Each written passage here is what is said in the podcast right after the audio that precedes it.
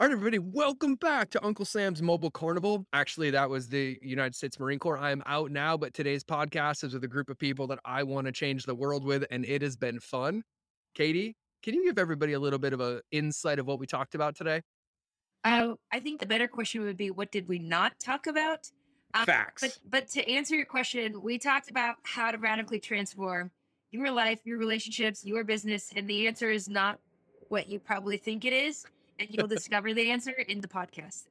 Look at the open loop. I love it. I am so proud of you. Brian, what did we get from your side? Man, my side was just a, a way to receive and uh, connect with each of you in a more deep, integrous way, starting with myself. And so the reality of it is, is we did this in our entire show and our whole discussion today. All we've done is lived our truths to give everyone else permission to live theirs. And so there's uh, many moments that I was learn learning throughout this process, and I'm just uh, here to hopefully try to pass on some of those lessons. And then when we wrapped the show, we did a two hour intervention come to Jesus therapy session with all three of us. But here's what I got how we went from product to Puj, how values are always the primary and product should always be the secondary. When someone opens up your product or service, can they feel your soul? The 18 inch journey is a two way street. Are you ignoring your check engine light or paying attention to where it takes you? Are you being praised for your addiction? True strength hides behind vulnerability. Is your default operating system riddled with viruses? Nudges. Do you have a team that nudges you or shackles you? You cannot change what you can't see. What if your feelings were rocket fuel that others didn't have access to? And insight is exhilarating, but it doesn't create change. Boom. True. All of that plus a little bit more in today's episode. So we're going to stop this. I'm going to highly recommend you listen, take notes, and send me a DM with the words that say era of you, and you'll find out why in the episode. So without further ado, let's cue the intro. Are you ready to ethically scale your business? Good. Because this is the Mind of George podcast, where relationships beat algorithms and depth is the only direction when it comes to ethically scaling your business. Each Monday and Friday, I'll be the guy between your ears in the hoodie and pink shoes guiding you home, giving you the tools to extract, honor, and amplify your genius so you can be the light for your customers. Sound fabulous? Cool. Let's get into the episode. All right, everybody, welcome back to another episode of the Mind of George show, where this one might feel like the peanut gallery or the kids that got in trouble at the principal's office, but I promise you they are not in trouble. I am not holding them hostage. They are here by choice, but let me tell you who is here and why they're here. I would start with my main man, but he's been talked about enough. So let's just talk about the queen of authenticity and power, the woman about putting you back into everything you do, standing with alignment, standing in your belief system, and being unwavering in that from babies and Puj to the woman who helps realign people to step into their potential and achieve greatness without ever sacrificing anything. A woman of family, a woman of love, a woman of faith, a woman of integrity that you can feel ooze out of every pore of her body. And Brian are on the show today. So let's get into the show. That was a perfect introduction. Exactly how I would have wanted it done. Thank you. I, I know. Thanks, and and Brian's gotten enough of my eight mile intros. Like we have quite a few versions for him. But of course, we have the man in the show who will teach you how to embrace pain, to avoid suffering, to uproot your beliefs so you create space to till the soil, to plug into new ones, specifically about making this the era of you. I don't Oh, know. We'll man. stop there. I love it. So excited to be here with you. I'm stoked. So, for everybody to have some context, two of my dear friends, world changers, big bright lights in the world that I'm honored to call friends and honored to have here. Uh, we've been having technical difficulties in making this happen. So, they're in a hotel room propped up on pillows with some window light. Brian's wife is running around making them look better. And I keep saying they look like the kids in the office in trouble. But we are excited because we have something to share with all of you. But we're going to save that for down the road. And since Brian, you've been on the show already, Katie, I could never do you justice with your story. But could you give us kind of like the overview on how you just went from, I don't know, you were probably born a badass, but ended up, you know, publicly a badass for the whole world to see to get you to this point? I am a product designer, and when I had two young kids, I created a brand with products and grew that company into a multi-million dollar international company called Puj, P-U-J. And we design and manufacture really incredible products that help you simplify parenthood. Shipped those to 2,000 stores in the US, 26 different countries. And then five years ago, sold that company. And now I full time coach people inside of their business. And I have to say that 30 second version doesn't do any justice. She was here with Oh. us in Vegas doing a Who Story shoot. Three and a half hours on the couch, and the entire room, we could hear a pin drop in every voice, every connotation, every word, every story, the relatability on so many levels to her story, which is way deeper than that section even Oh, oh come yes. close to. Oh, I can't wait for her truth to give others permission to live theirs on an even broader scale because you were exactly right in how you introduced her. She is a badass on all levels. Yeah, we'll we'll we'll get there. So so Katie Katie doesn't like people to know that she wears a cape, so she hides it.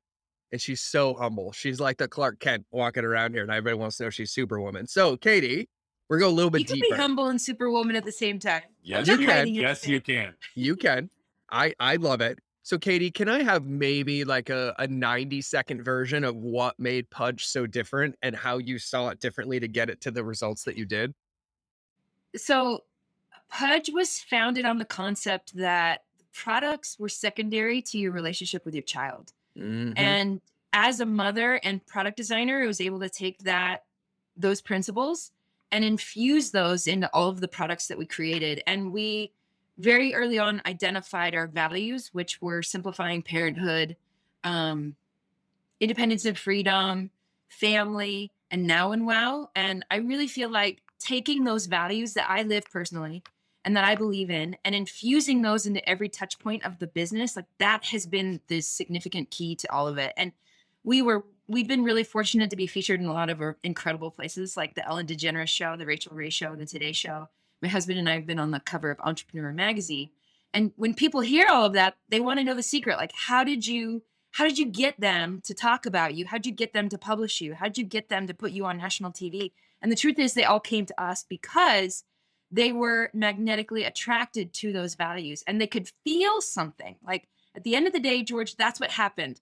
I had people who would meet me at events. I would speak at something. They would come up to me afterwards and say, you know, I knew nothing about you, but I pulled that baby bathtub out of the box and I felt something. I felt like I could feel your soul, is what somebody said to me. Mm. And that's what happened. Like when you can know and identify your values and you can infuse that into everything that you're doing inside of your business, uh, magic happens and people feel something. And when when somebody feels something versus thinking something, it's much deeper. And they you you literally make this human connection with people. And that's honestly been the secret to the success of both my physical products company and my coaching. Mm-hmm. Go ahead, Brian. Oh, you you think I wanted to add to that? But you always want to add to it. That's what I love. I'm like over it. Brian Brian's like the best hype man we could ever have. I love it. He swears I'm a good communicator, but I take so many notes from him. So Katie, this is Yeah. kind of a perfect, perfect segue because I think what you nailed more than ever, and the, the thing that I get from you, like specifically around, and for those wondering, we'll tell you what the Era of You challenge is. Uh, it's going to cost you the equivalent of a drip cup of coffee. Uh, we'll get there. But when we talk about feeling, Katie, I I feel like that's one of the biggest things that's missing in today's world of entrepreneurship and business. And so, Brian, I'm going to parlay to you on this one Okay. because you are the king of getting people to actually fall in love with and coexist with their feelings, not denying it, not pushing it down, but giving it a cup of coffee and either saying, sit down, let's have a conversation, or sit down, shut the fuck up. I have work to do and I'll talk to you later. But either way, you help people relate to those feelings. And so, can you give everybody kind of an overview of like what that's like? Like, one of the favorite things that you've ever said to me when you gave that talk at my event was, basically embracing pain to avoid suffering right and Yeah. and it's it's very intentional what it does but that was part one part two that got me was when we talked about coexisting with it to where we could find the triggers and identify them so we knew where to pull the roots out rather than Yep. letting them come back over and over and over again and so i can't even frame this with justice but can you just give me your brian spiel on that Yeah. So, I mean, I'll, I'll keep it really short and sweet because, again, I'm sitting next to the Don't. queen and we've got a lot to talk about. But, um, you know, the, the core fundamental of it is I, I had a mental narrative that served me really well for a very long time. Right. And, and I'm really kind of on this mission to break down this whole idea of like mental toughness and all we need is a good mental state and all we need is a good mentality because it's only half the equation. Because both of our narratives, intellectually and emotionally, can both lie to us. And if we aren't really tapped into understanding both and making sure that 18 inch journey from our head to our heart is a common two-way street that we're constantly communicating back and forth, that's what gives us the ability to see the world more clearly. Right? We've lost the art of thinking, we've lost the art of feeling just in general. And so one of the things that I talk about often is not only we need to relearn how to think and feel, but we need to understand how to think about our thinking, think about our feeling, feel our thinking, and feel our feeling in that quadrant. And so the idea of embracing pain to avoid suffering is anytime we feel any kind of negative resistance, anxiety, stress, fear, guilt, shame, you name the emotion, we can call it an emotion, we can label it an emotion, or we can recognize that that's also something that's pointing us at what's important. It's resistance and energy drain in some way or form or fashion. And so I'm in a process right now of taking the emotions and actually delabeling them and recognizing what is the energetic state that I'm in and what is it actually causing? Is it propelled? Is it fueled? Is it directed? Or is there resistance and energy drain that I've got to diffuse? At the end of the day, what we know definitively, and working with some of the world's highest performers, is that it's not just about a strong mental toughness, not just a strong mental narrative. It's about those understanding whether they are hardwired to operate first, intellectually or emotionally, and then learning how to tap into both narratives and balance and regulate between the two because they both lie to us. And when we mm-hmm. embrace the pains that are in front of us, that we see as all of these emotions that come up in front of us, we understand what they are and we put in the work to become aware, own them, unroot them, and start to move through them. That's when we create a little bit more freedom. So, to what Katie mm-hmm. said on this whole concept of feeling, we are a dynamic feeling being, period, end of story. Mm-hmm. Right. And so, when we can feel, that's when we get moved. One of my core philosophies as well is that I learned very early not to get stuck by what has happened to me, but instead get moved by what I can do with it. And here's the reality moved people move people. So if we can mm-hmm. recognize that it's really the whole dynamic self that allows us to move through the world, connect deeper with people, connect deeper with ourselves, connect deeper with those that we're doing this for and the businesses that we propel forward, that's when we create freedom. And that's truly the, the, the baseline of why I want to align with both of you, because you both identify and tap into that philosophy deeply in your own world and in the work that you do with others. Yeah, I just feel like I'm to bake fortune cookies for both of you, and that's how I'm going to get rich. That's my new career path. Like when I'm done, I'm just going to make fortune cookies of everything you both say. That's it. So just so you guys know it's coming. If you see me pipping out fortune cookies out of Montana, you know I'm retired. That's it. That's it. I'm like sitting over here and I'm trying to take like show notes, and I was like, I'm not typing any of this shit. I can't even get it all out. It's just. But George, so I want to flip it back on you. I know this is your show, but I want to throw a question back at you, brother. Throw it to me. I I say to you all the time that you are one of the greatest communicators that I have ever met and your mm-hmm. ability to actually release and surrender in the moment, allow yourself to be the vessel for the message that needs to be told in your flow state and how you articulate and put together words and thoughts and structures is not only mm-hmm. your gift in connecting with people, but your gift in helping people understand how to get a deep, integrous relationship with themselves and to use that to permeate into all of the other relationships in their world. Because you always say, right, you don't have a customer problem, you don't have right a, an acquisition problem, you don't have a marketing problem, you've got a relationship problem. And where does that start? Yep. And you know what? I'll take it even deeper after listening to both of you. It's a relationship with your feelings, right? Because if we if we really if we really get into this, right? Like this is why the three of us work so well together. You know, but where that came from, like I actually have never even told this story of like where the RBA even came from. The relationships beat algorithm thing was like an, literally an accident. It was in a keynote, and it was literally I was being an asshole because I had this like heckler in the audience, like literally a giant heckler in the audience and I was talking about, and this was like early on in my career. And so I was talking about like how the one thing, and I wasn't as articulate back then, I was like, the one thing that you can always win with is the human. And I would use a tangible example. I'm like, listen, if we send 10 customers into a grocery store and we have five of them go through one teller who ignores them and is rude to them, and we have five go through another teller who asks them questions and acknowledges their day, like which one do you think is fucking coming back? That's right. And I was like, this is common sense, right? And then this dude, I was talking about marketing. I swear to God, back of the room, a thousand people in the audience, he's like, that's bullshit. And Brian, you know me. I was young. I don't think I had done all the work. And it was you like reacted, somebody didn't threw, respond. someone threw a red curtain in front of a bull and was like, sit. And I was like, wrong answer, bro. and so I was like, stand up. And then I was like, expound for me. And he's like, well, that's bullshit and blah, blah, blah, blah. And I literally, I'm taking my glasses off for this. I looked at him and I said, I see a ring on your finger. And he said, Yeah. I said, How's your marriage going? And he said, We're separated. I said, Sit down. I just fixed your marketing. Ooh. And everybody just went dead silent. Wow. Like nobody knew what to do. That's so a, good. Nobody. That's a mic drop and then I stood there for a minute and I was like, okay. And I was like, hey, listen, I'm not trying to be mean, but typically the results that we get around us come from what we have behind closed doors. And I know this because this is the work that I have to do. And I can tell you that my business and the results in my business have a direct correlation between the depth of happiness I have with those closest to me my Mm. wife, my kids, my friends. And I was like, I can tell you what your business looks like if you show me your oh, relationships. Oh, yeah. Or if you show me your business, I will tell you what your relationships look like. Thousand percent. And brother. so it was kind of like out of nowhere. And then I ended that talk. And it was like I was kind of being a smartass. I was like, hey, sir, just so you know, this is why I think relationships beat algorithms. And that was literally how it came out. It was like the end of this talk. So And it started making sense. And so I started going to companies and I started consulting and I was doing all of it already. But what I started realizing is like I'd walk into a company and I'd see the C suite and then I would see the team, right? And I would meet with them. And Brian, you know me, I do this. I walk and I meet with everybody.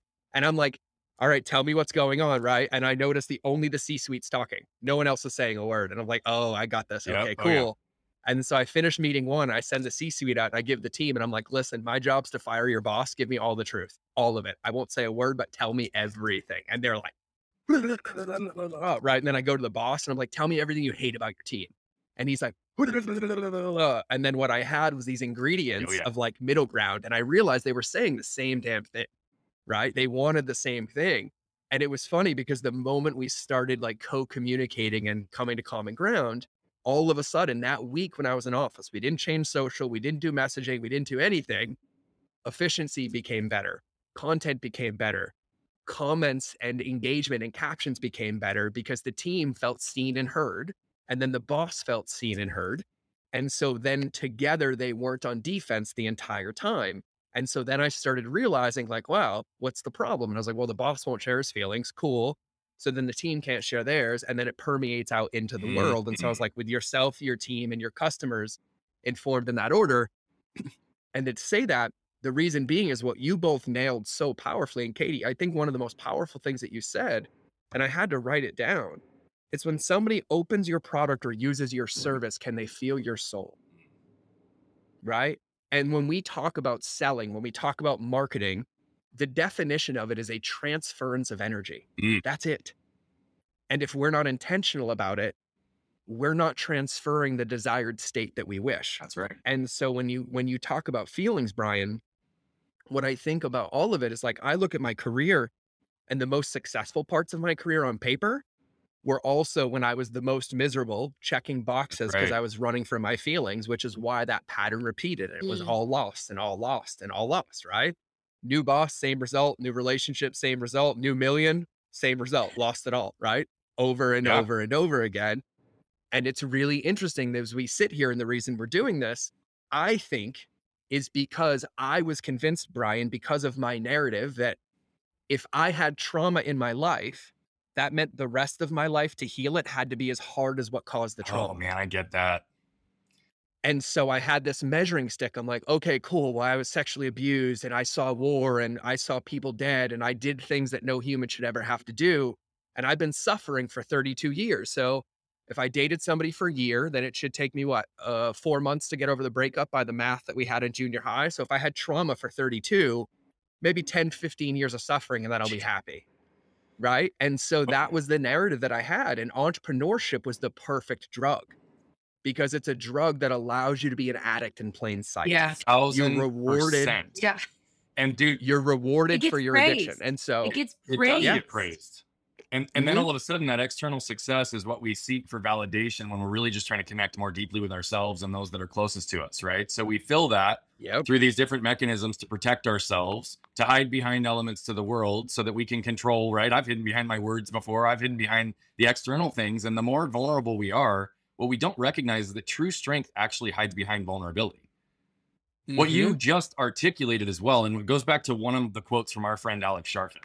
If you're constantly putting out fires in your life and in your business, there's a good chance you're the arsonist.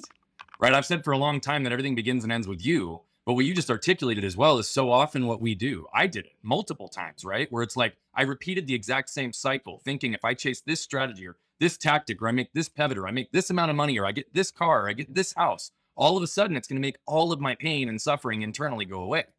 And inevitably, Mhm. it never does. Right? And so that's Yeah. one of the things that we recognize is it's not the strategy and tactics that keep people stuck. They're critically important in building and scaling businesses. They're critically important in understanding how to develop down that path, but they're not what keeps us stuck. It's a combination of those emotional triggers, behavioral patterns, and environmental conditioning, which is why people see those same patterns repeat over and over again and never understand how to actually get to the root so they can move through it. Mm-hmm. And I- and I love it. So I'm going to segue over to you for a minute, Katie. But Brian, I, and and I want to wrap this point because I know this is my show and it's the three of us. So I'm going to make it about you guys because they listen to me enough, so they want some fresh perspectives. But I I think for me, for everybody listening, like when I think about what we do and why we do, it almost for five to ten years of my life wa- was unbelievable to me that the path to success was actually that simple, Mm. right? Like the paradigm that exists because of the world and i'm a marketer so i have to take you know painful credit for this is that even the paradigm that we live in literally perpetuates pain. It perpetuates stagnation. it perpetuates symptoms instead of root cause because everybody makes money when everybody is sick. And so even in what was happening i was like there's no way. There's no way that like i saw that i did that and in one breathwork session with a journal that I can feel better. I'm like, wait, I feel better? No, you're lying, George. Nope, you're bot. Nope. Where's the pain? And then, and then what's crazy though is like we laugh about that, but then I would go engage in self sabotaging behavior, right? Because I know, Brian, we're like brothers, bro. I know. Because then I was like, oh, and and for me and Katie, I'm gonna throw this lobby a question to you.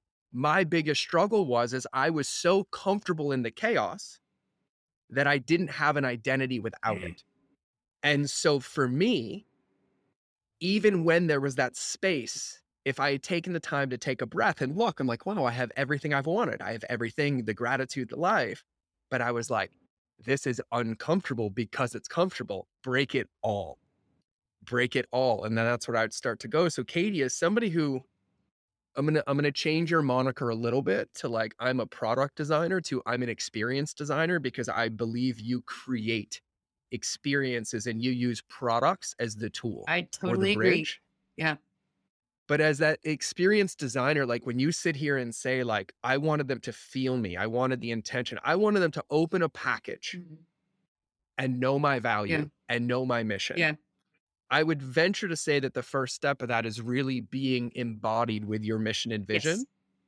And so, what does that look like for the average person? Like, they're like, okay, Katie, I want them to feel this, but I'm stuck because I have trauma and I don't know who I am without the story. And like, I know I want to be a lighthouse and I know I want to be different, but every time I go to share it, it's like, and it's like, it's like purgatory. And we know it's one step out the door, but like, how do you help people or what do you recommend they do to like really know that vision and that clarity and start to practice embodying it? So, big picture, what I help people do is I help them create a powerful operating system. Everything that you do, the way you view the world, the words that you even use, the way you describe yourself, the way you describe your relationships and your business, all of that is coming from what I call an operating system. And when you're not aware of Mhm. that, you have the default operating system, right? You have what your parents have believed and taught you to be true. You have your environment, what you were taught at school. All of those things are creating what I call a default operating system. When you wake up and you realize that you can create your own operating system that then helps you move and navigate the world the way you want to, you start to become curious. Well, how do I do that? And that's what I'm helping people do. And the first three steps, it's a five step process, but the first step is you have to be aware of what you're currently doing. You have to be aware of where you're getting in your own way. And it's not easy. And I help people navigate that. The second is you have to understand how to tell the brutal truth the truth mm-hmm. that's uncomfortable, the truth that you've been hiding from yourself, the truth that you want nobody to, to know about you. You have to understand how to tell the truth. Then you have to make a decision and redefine how you're viewing everything, how you view yourself, how you're Mm. viewing and because all of it is is being navigated through stories. And so as you extract all of this, you start to see the story that you've created for yourself. And again, you can put yourself in the driver's seat and use your own desire and rewrite that story a story that excites you a Mm. story that energizes you so rather than feeling drag rather than feeling small and insignificant and reacting to that which is what most people do right we show up and we posture we we fake it till we make it. It's not easy to navigate this. And this is what makes it so difficult for people is they can understand it in concept. And the gap is understanding it in concept and then actually being able to apply it and live it. Because when you understand in concept, but you're not living it, nothing changes. Mm, And it has to be applied in your life. yeah, and George, do you mind if I ask her a question please go. to expand on that? Because I, I, I- again, I just got to spend some really beautiful time witnessing magic on a couch as she was sharing her story. Um, and you gave multiple moments where you had to identify a misalignment in your truth and then had to step into living it. Yes. There's a couple that are extremely powerful. I'm not going to point you at any, but I would like you to describe one of those moments in your life where you felt that Yeah. you were not living in your truth Yeah. and how it was actually impacting you at the time and what happened when you moved through that. Well, to to your point where you're talking about like one of the early moments I remember this happening for me personally is I was a stay-at-home mother of two. I had done very well in school. I'd gotten a design degree. I had received a scholarship from General Motors. I'd won national awards for, for my furniture design. But from a really young age, the narrative that I had created for myself is that my number one role and responsibility, and only, I might add, is to be a stay home stay at home mom. It was what had been modeled to me. It's what I had felt was, and I, I still believe is like a part of my divine journey. What I didn't realize is that is not limited to being able to also do something else. And so in my life, as I was doing that, there was a big part of me that was not being seen, that was not growing and developing anymore. And it just was, I don't know, supposed to disappear. And there was a piece of me that was saying, that's not okay. And and you have gifts and talents. And yes, you're sharing them with your family and other need other people need to experience that too. And so mm-hmm. I was in this internal battle because I felt like God was was giving me so many crazy opportunities to begin to develop a business, not because I needed the business, but because he wanted me to grow and develop. And I was saying no to them because my number one was being this stay-at-home divine mother, right? And as I was in this battle, one day I had a new thought, which was, Katie, you know design, you know creation. You're looking for proof that you can be a business owner, an entrepreneur, and a present mother. You don't see that model, but that doesn't mean that you can't create her, Mhm. the woman who knows and understands how to do those Mhm. things. And I rewrote my story in that moment. It was okay.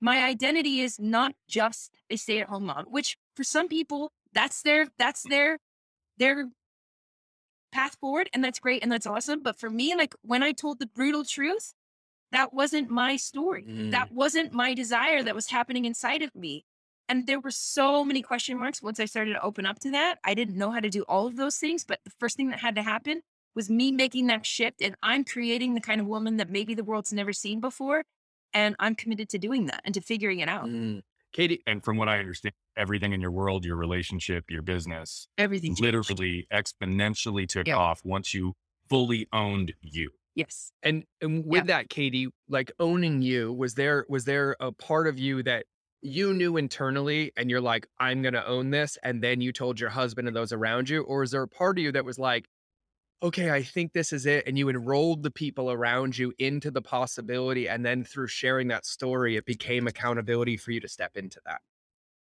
So my awareness at that time was really limited Mm. and I wasn't fully aware of everything that was happening and I honestly like was afraid to have those conversations with people. So no, I didn't have a conversation with anybody. I didn't prepare them. I didn't show them the old story and the new one.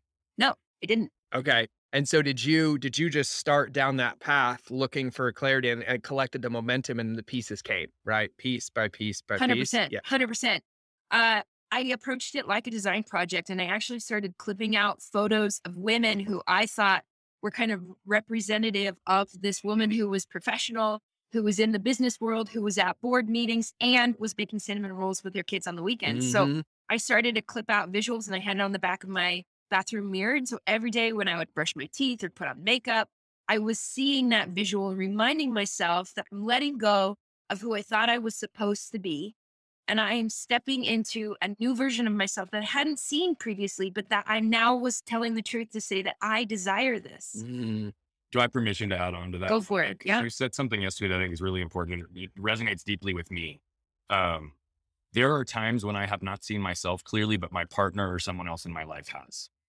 And so I know that in some of my darkest times, those moments where I'm feeling the resistance and energy drain, feeling like I can't push through this next step to become whatever I'm supposed to be or whoever I'm supposed to be on the other side, I've had my wife, I've had other individuals who've given me a nudge. And I know that for you, Oh yeah. there have been multiple situations. I mean, you talked about the situation at a trade show where your husband literally pulled you aside and was like, Katie, where are you?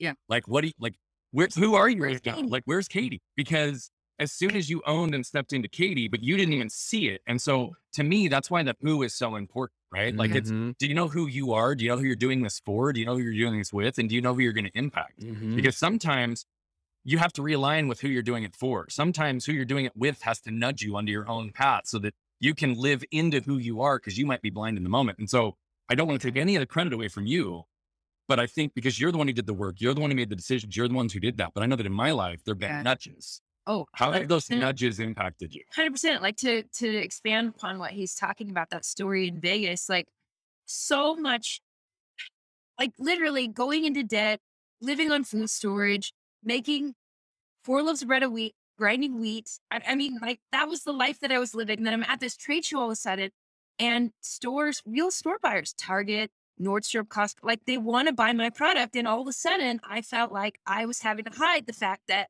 I wasn't a real businesswoman and that I didn't actually know what I was doing and that I was just figuring it out as I went along and that I was shipping these products from my garage. Like I was terrified that they were all going to figure this out about me. Mhm. And that was kind of my where I was rooted in that moment, right? Mhm. Was fear.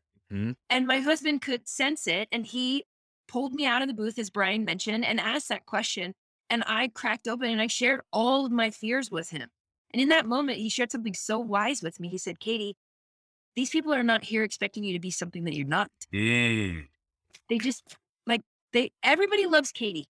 That's Just right. be Katie and ask them, do you want 25 or 50 tops for your store? Mhm. And literally in that moment, George, I shifted from that place of fear to a place of confidence and certainty in who I am. Mhm. Katie is genuine. Katie is real. Katie's actually interested in human beings. So it went from Katie talking, Katie, who's weaning her one year old and not a real businesswoman, and trying to talk to this this real store buyer from Target and all the fear that comes with that, to Katie, the human, who's genuinely interested in the store buyer who might also be human, right, and have a family Might also. and have and have like real human things going on in their life.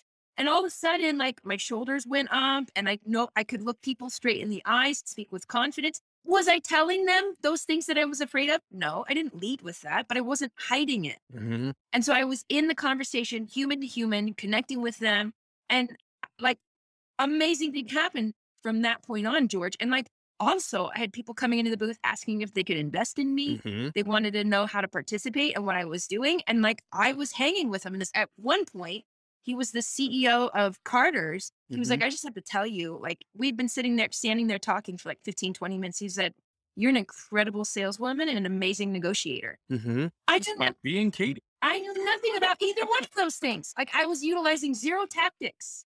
And I just said, Thank you. Imagine. Yeah. That's why I have a career. Like Katie just summed up my entire career in one minute. I was using zero tactics and I was using myself.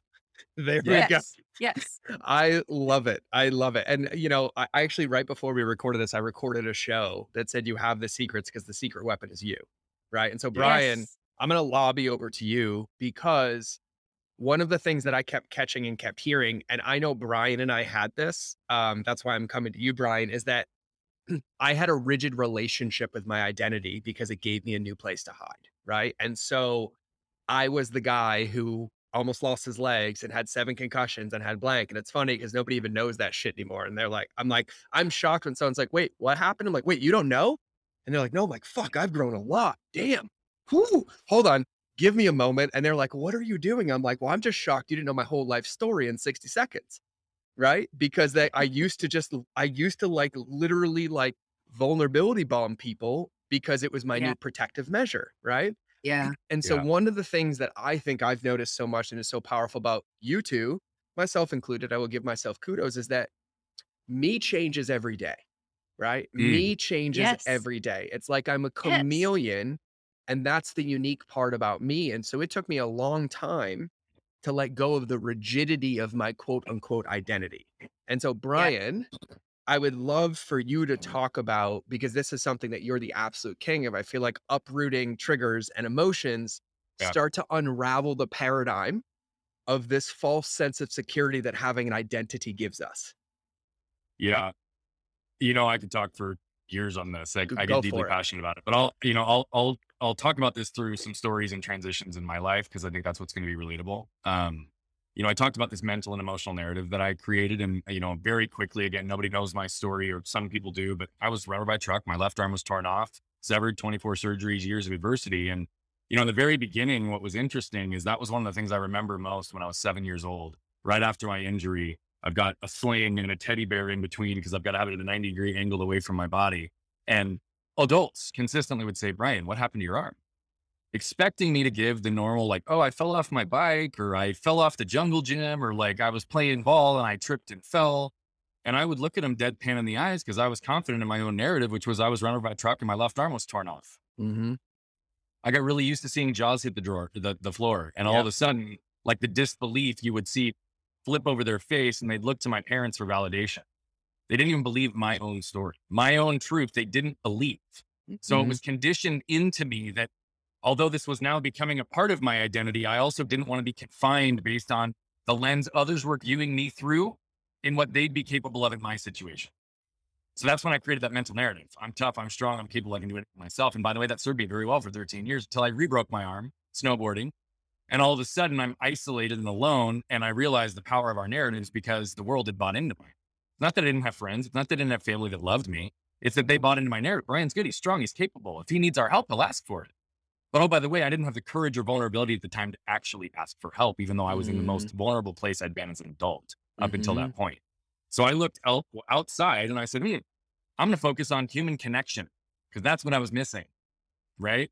And then vulnerability and authenticity became the glue that bound that human connection. I got really good at hiding behind narratives, sharing just enough vulnerability to get others to let their wall down. And then I'd go deep into their, right? Stop talking My me. wall was protecting me through the questions I asked. I could share just enough that they felt that they were connected, got to know me. But that was also a place of control, hiding behind my words. I did that strategically and tactically. And I'm, I would go as far as saying I mastered it over the course of the next 13 years. Then all of a sudden, I'm laying on the couch with my daughter one day. She leans over, puts her arm around my neck, gives me a kiss on the cheek, and I start bawling. I don't cry normally. And I want to be really clear. I wish I did. I wish that I had that ability to just let myself be more free with my tears, but I conditioned it out of myself. And maybe someday it won't be so much effort. But when I cried out of pure joy, I all of a sudden realized I wasn't experiencing fear, guilt, shame, anything on the other spectrum in the same way if I'd never felt joy this way. So it caused me to go a little bit deeper. That's when I uncovered my own shame, part of the narrative that was trapping me. But what I also realized is that human connection without emotion isn't really human connection. So again, I had two 13 year periods, 26 years of patterning. And when I shut off physical pain because I, it's, uh, my ability to cope exceeded my demands in that environment, I also shut off emotional pain and I didn't bring it back for almost 30 years.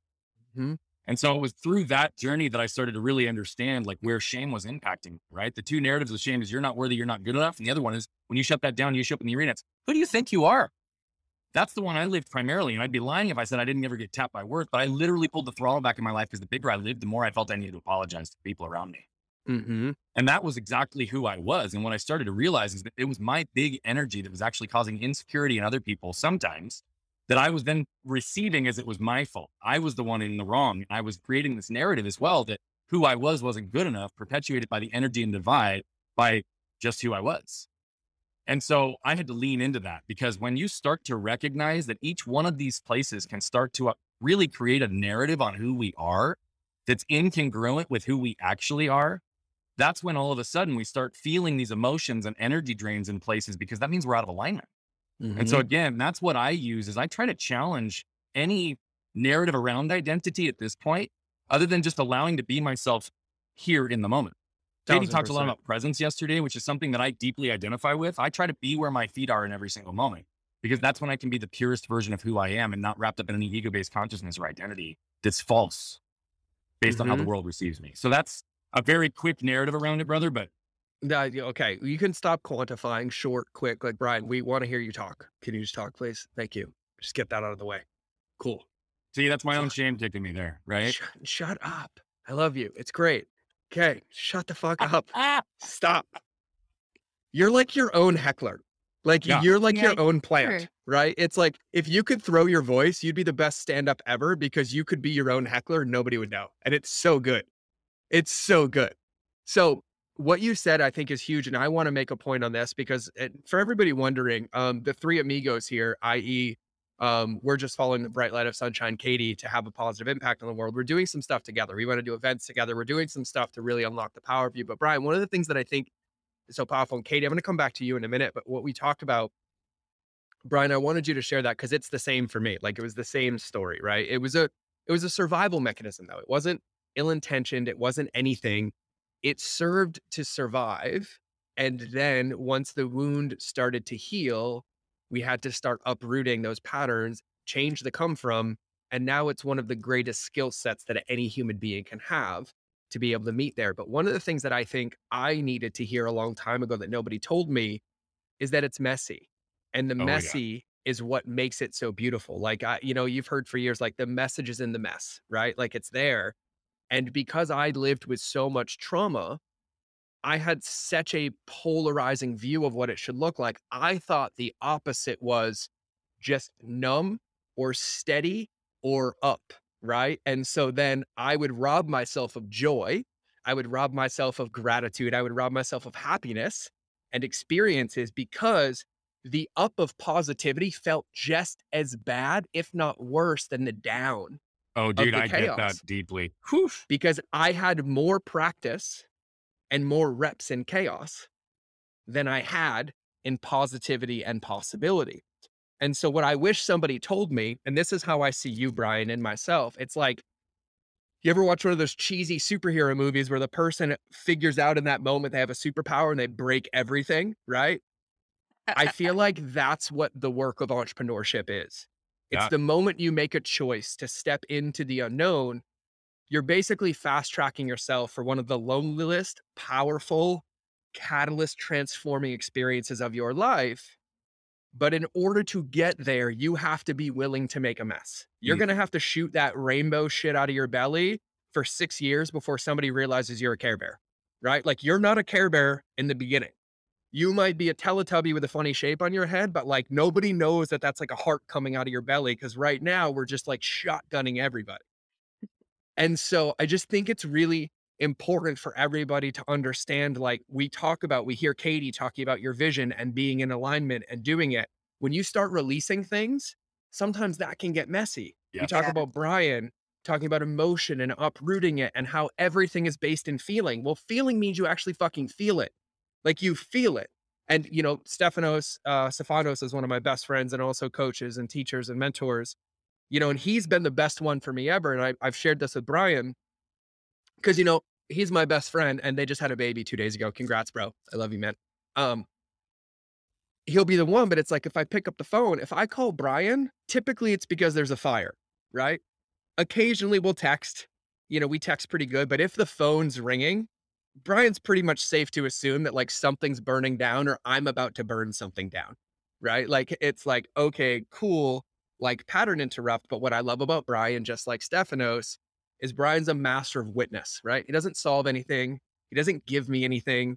He even asks me, Do you want me to tell you what you already know? And I'm like, No, I just needed to vent for a minute. and I had to get comfortable being with this feeling and not trying to change it right? And that coexisting with that feeling is so big. And Stefanos will do the same thing. And I'm like, hey man, what do I do? And he's like, do you feel something? I'm like, yeah. He's like, sit with it longer.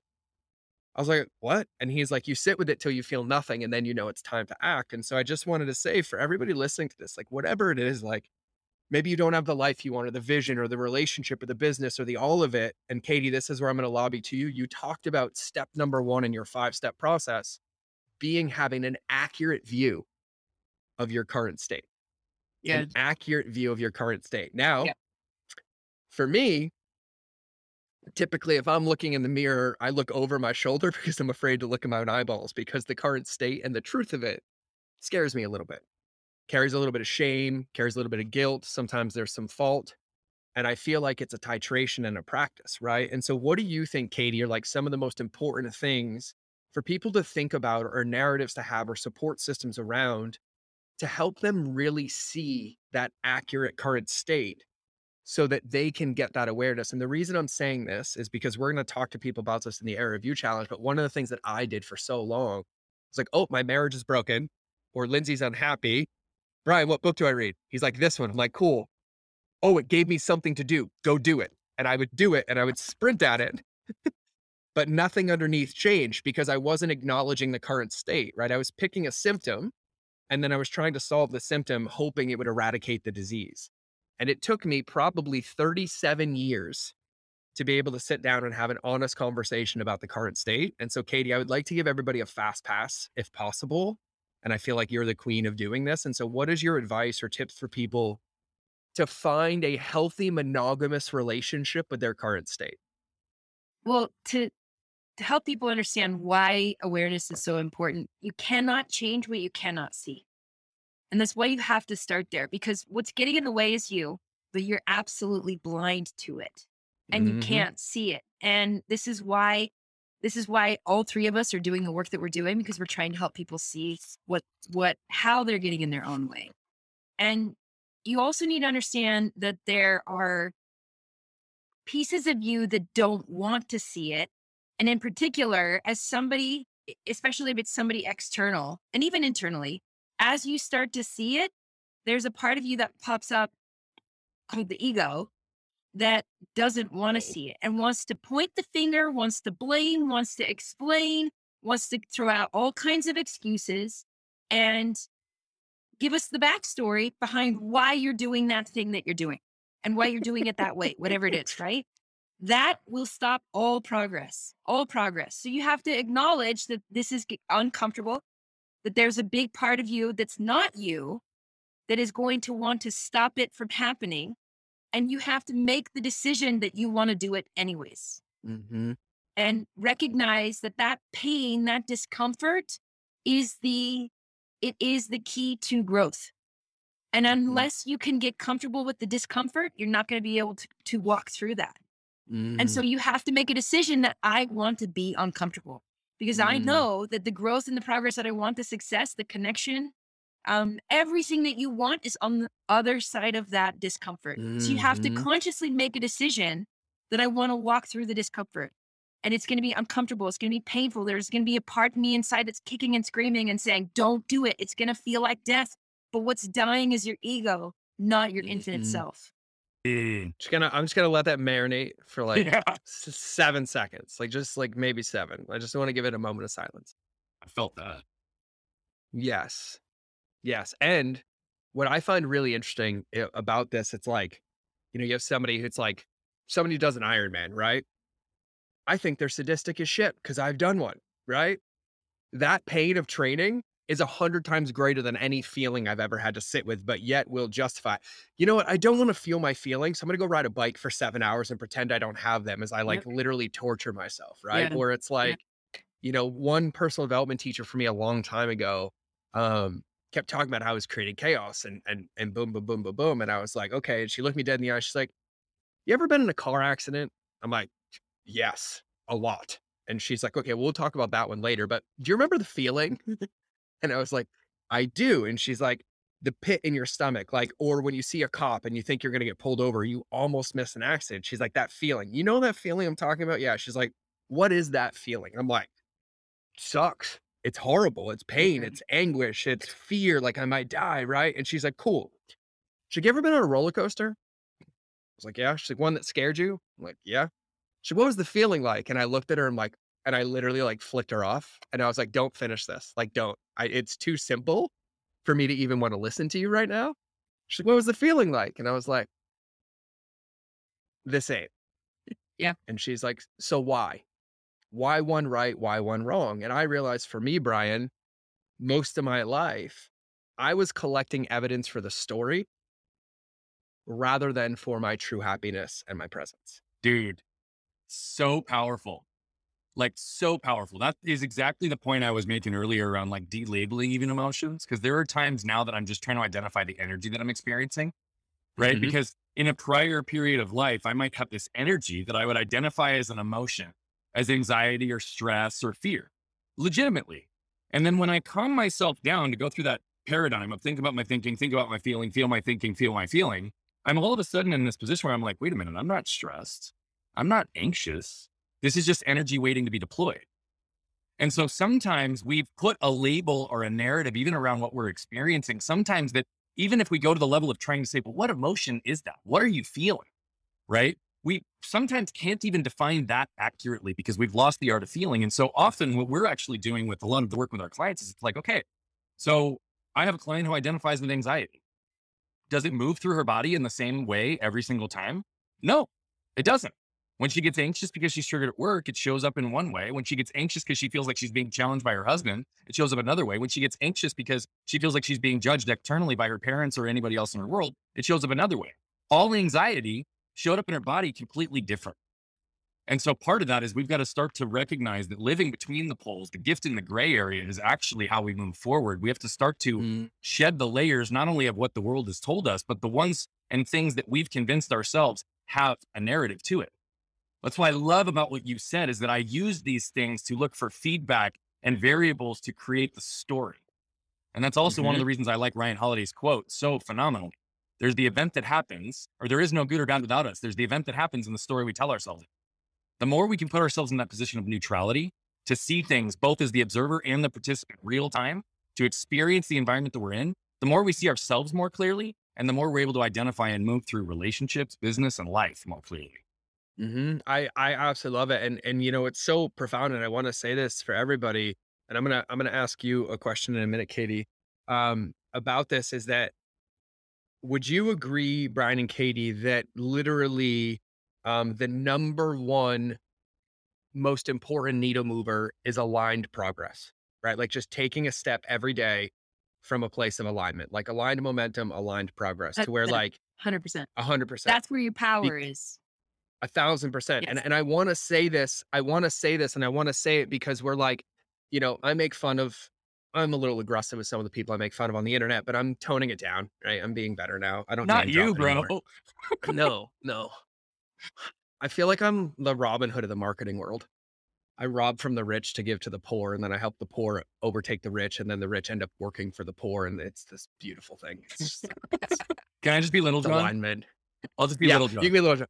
Cool. I just think it's so cool. Like I loved that movie with Kevin Costner. when He shot the arrow through the dude's hand, and he became like my hero. Dude, seriously, like, the Kevin Costner Robin Hood was the best one ever made, by the way. That and the Disney one. the- And the so it's like version. Katie, I'm a Ka- cartoon Katie board. had like these women on her board, her vision board of like corporate room, board meeting, mom, and I have like Kevin Costner with an arrow through the hand. I'm like, that's who I'm going to be in the marketing world, right? Like, that's it. And then here I am still going, and now Katie's on other women's vision boards, and all Katie has to do is look in the mirror at her own reflection. Like, I'm gonna, I'm gonna take some notes, Katie. I'm taking notes. What's up? I might, I might strive. I'm learning every day from this a one. I might, I might strive for something a little bit, a little bit differently. It's so good that I, as one of the really good communicators, I completely lost my point. I'm totally okay with it. So I'm going to go now to you, Katie. Well, So- to kind of to kind of your point, like Go ahead. I it's interesting to hear you guys talk about pain and how like that was comfortable for you. And I didn't Yeah. like pain. I didn't like uncomfortable feelings. I didn't like when I was like beating myself up or being self-critical. And so for a long time without the awareness of what I was doing, I, like my whole life, when I look back and I reflect, all I was doing was trying to feel joy. That's it. Like Mhm. I just wanted to feel joy in my business, in my family, with my kids, with my husband, in my faith, in in my physicality. Like that's what gets me up at five thirty in the morning to go work out and exercises. I know that I can feel joy when I take care of myself. And so that is what Mm. I I think subconsciously I've always been seeking is joy. And Mhm. I've been good at being aware of what brings me joy and what doesn't. And just making Mhm. decisions to stay in the place and do the things and even talk to myself in a way where I can feel joy. You know, that's powerful because people ask me like what my definition of success is, and, and it's joy, freedom, and fulfillment. Like truly at this point in my life, it used to be all the external elements, but what you just said is so powerful. Because what I also believe is that pain, suffering, and discomfort are all on the same scale. We just experience them differently. Yeah. Right. So that's one of the things that I talk about with pain and suffering is the distinction between them, which I'm not going to do today because we're it, it's not going to take too far away from the, the piece of it. But what's interesting is discomfort is kind of the 5K to pain's marathon.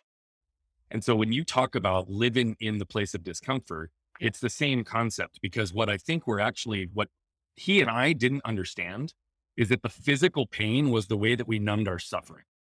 We were Mhm. suffering inside for the same reason. We had a gap with the connection to joy, freedom, and fulfillment Mhm. because we didn't have the pathway to get there. Yeah. And so what Mhm. we had been conditioned is that pain was a lesser narrative than suffering, which is what we experienced inside. And so we put ourselves into these places of physical pain because it's also how we allowed ourselves to feel alive. Yeah. Mhm. Right. And so for you, you talk about it as discomfort. It's just a different scale. Yeah. Yeah. Yeah. It's all the same concept. Yeah. But again, pain is one of those things that's hard to define because it's independent to the person experience. Yeah. So we can't draw any Yep. definitive conclusions around pain except for one thing. Right. It's a universal human experience. Hundred percent. And so if we recognize that it's a uni- universal human experience, it's not about the severity, the length, or the intensity. At the end of the day, pain, discomfort, and suffering are all on a scale of things that we all choose to want to not have in our lives. Yeah. But they are inevitable mm-hmm. in our lives. They so absolutely are. if we choose the elements of pain that we exist in, yes. then we can avoid suffering on the other side. And that's also where we gain freedom. Yeah. And so this is the depth of this concept, which in the Area View Challenge, we may just end up going towards, which wasn't the initial plan. But I do think that this is the narrative that people have to understand is to be get, get to freedom, you have to live in some level of discomfort or pain to avoid that suffering on the other side. Yes. And I want to. and- and- That, that Go was so go, good. go. And I want to add one other thing. It's not that I don't have pain. I Right. Have the, I think the distinction is you guys were doing those things to Correct. to stay there and be numb in that. For and sure. I use pain as a signal. Exactly. It is a signal, and it's it's life saying, "Hey, Katie, pay attention. There's something really important for you to learn right here." Thousand And so I percent. And and I will- deconstruct oh, the pain, and I learn the lesson, and then I choose to apply that lesson into my, and I start living Yep. what I learned. Which Mhm. is the exact same thing And- we've done. It just took us a hell of a lot longer to get to that place. and I'm gonna I'm gonna I'm gonna synthesize this because what Brian and I weren't doing where we weren't trying to feel pain to be numb. We were using pain to convince ourselves we weren't numb. Wow. There's a very it's big a different difference. narrative. And that's why I was saying it made us feel alive. The only way So to survive. for yeah. for us, we lived with such stimulus and such trauma Uh-huh.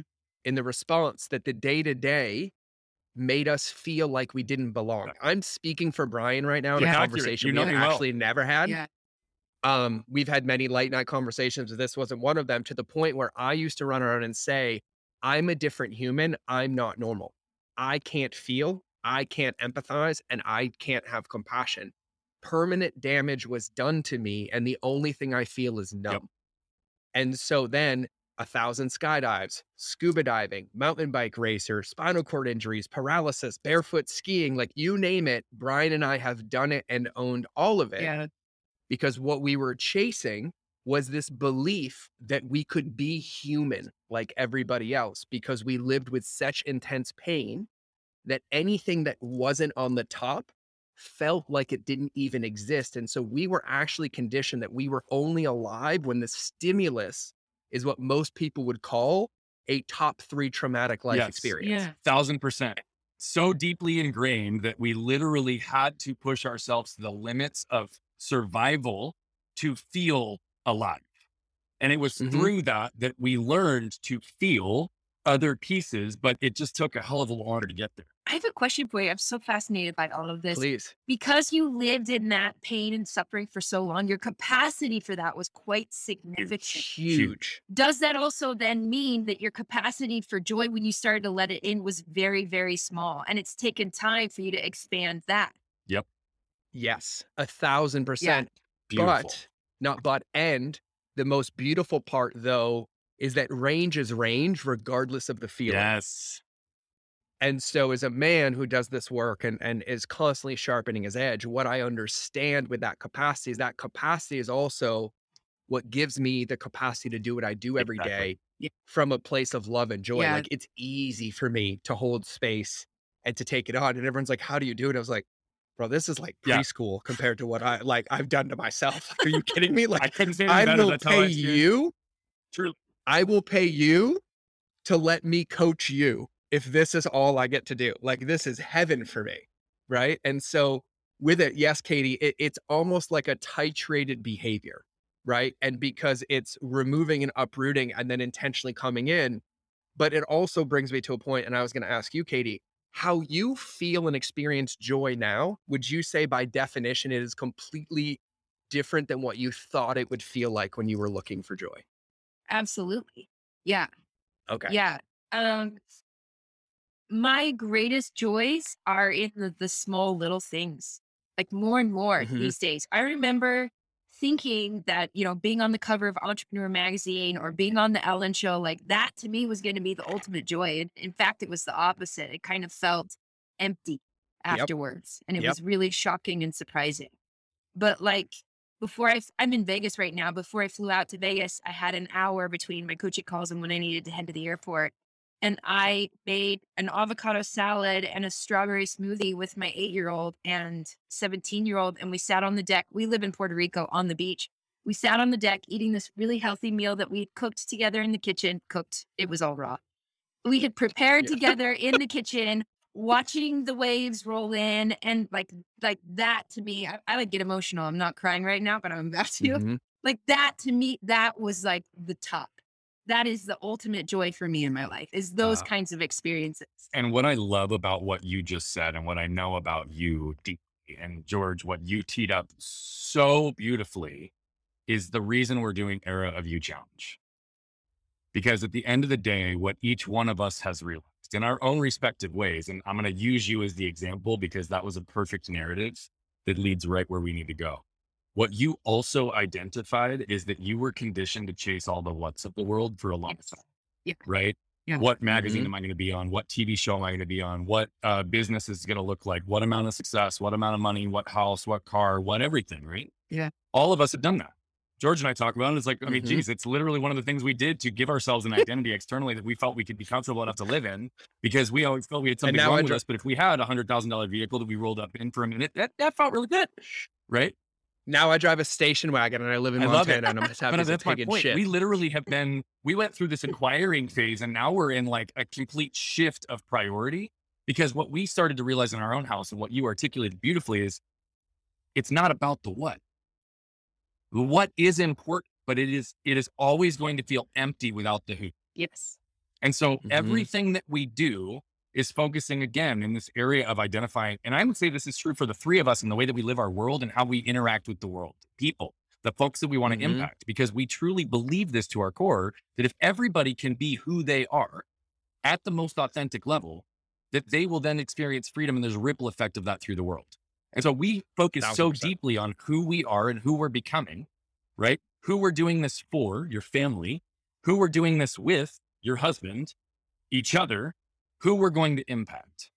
And so what she re- Mhm. recognized is that simplicity is not about the external, it's about the internal. It's about the things that are closest Mhm. to us, who we are.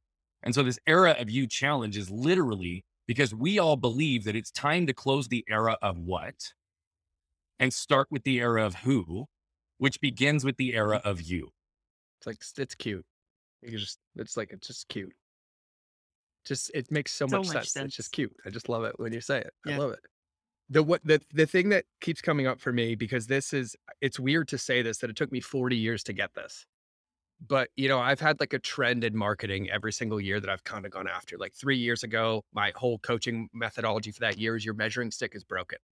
Right? Like your unit of measure is not an accurate representation of the impact you're having in the world, right? And then the next year it was about time and this year it's about how monetization is defined wrong mm. because everybody has it associated with a dollar and it's really about a person. And so my new and my entire conversion metric for this entire year is just the depth of relationships. That's it this. Like i've said yes to more things in the last month that will either never pay me or they'll pay me a hundred million in the next five years and i don't give a fuck either way because my win was saying yes and embodying the yes because my win happened, as Katie said, in that small moment, in the relationship that was deepened and the possibility together that we bonded over. That if that happens, the potential is just a dessert that I wouldn't even order in the first place. And so it's it's so so so powerful. So let me do this real quick.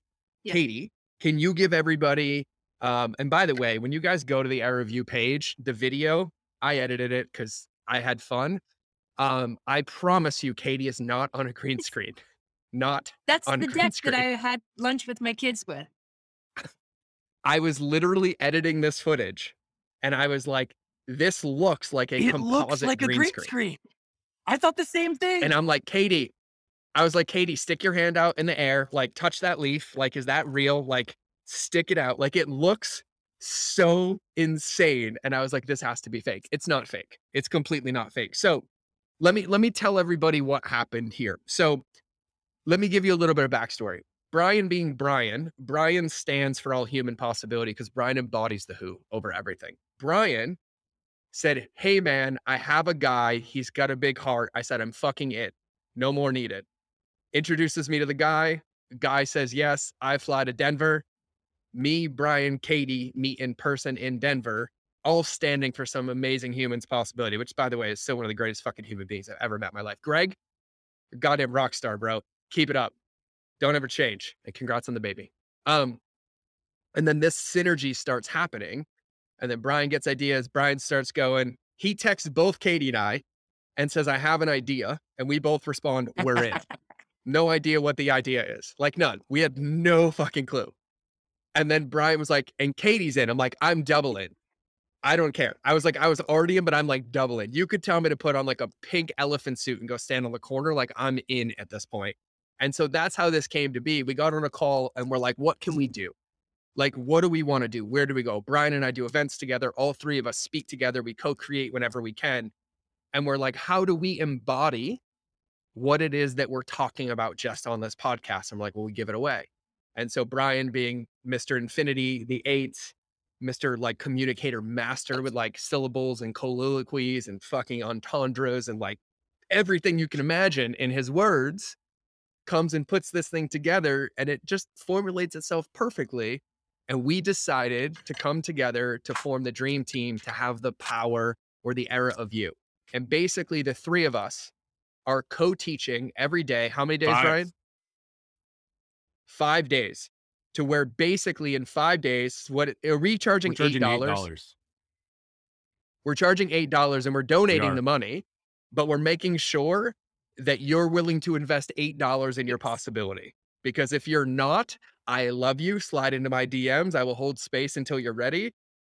But if you can't give up a quad frappuccino of poison at Starbucks, then I don't know where we're gonna go at this point. And so for five days, eight bucks every single day, we are going to get you accurately to your current state, a clear view of where you want to go. Brian is going to uproot, unravel, and take out the things that get in the way to give you fresh soil to till in who it is you want to be.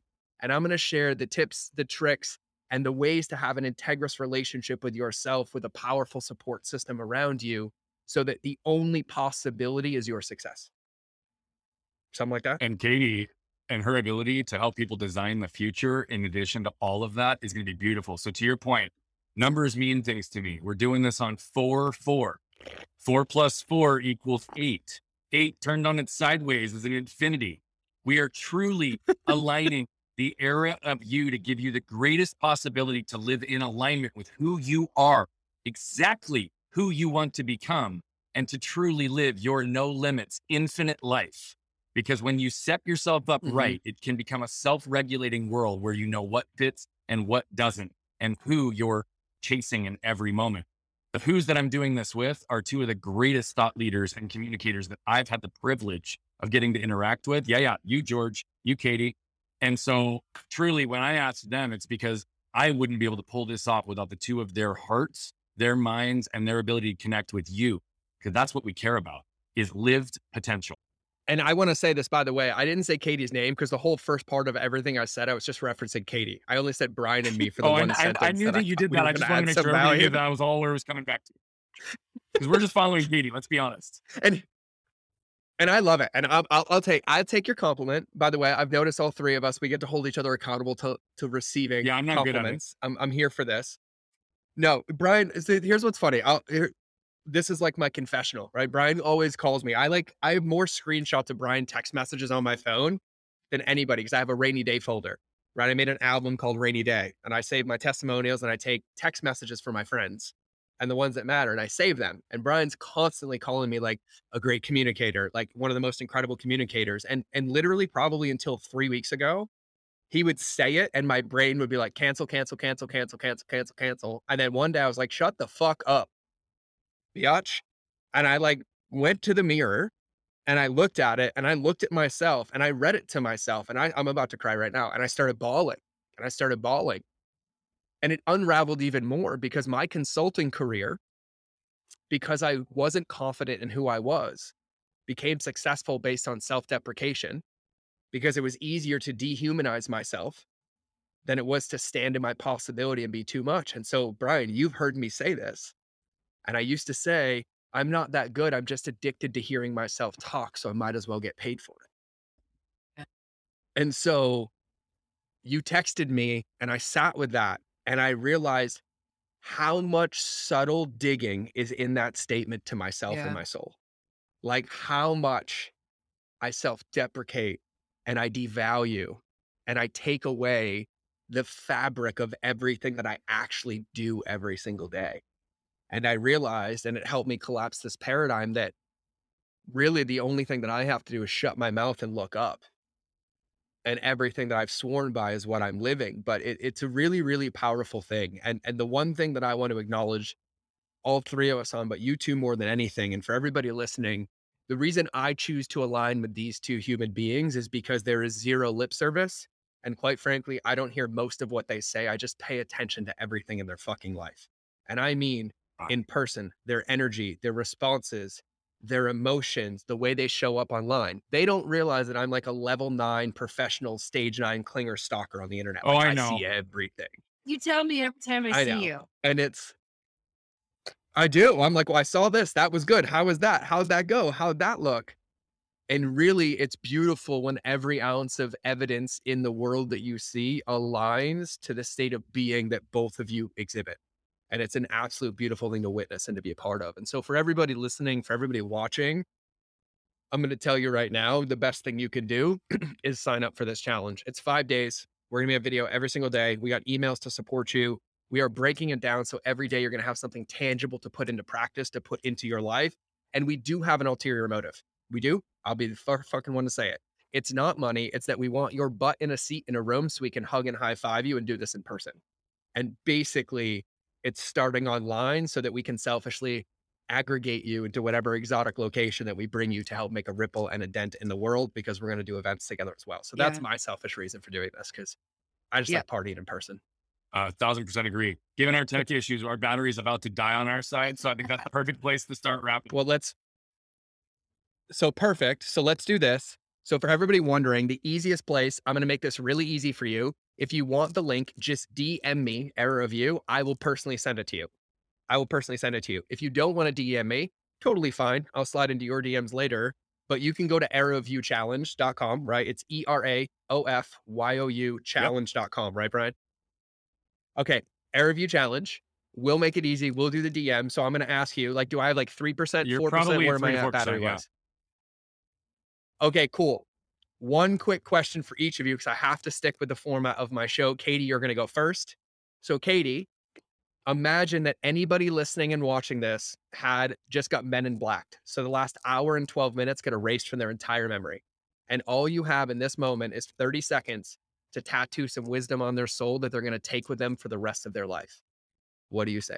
There's a desire inside of you right now that maybe you haven't been speaking. And what I want you to know is that thing that you want, you can do it. And I believe it. Mm. Thank you. Thank you. Brian, you've answered this question one too many times.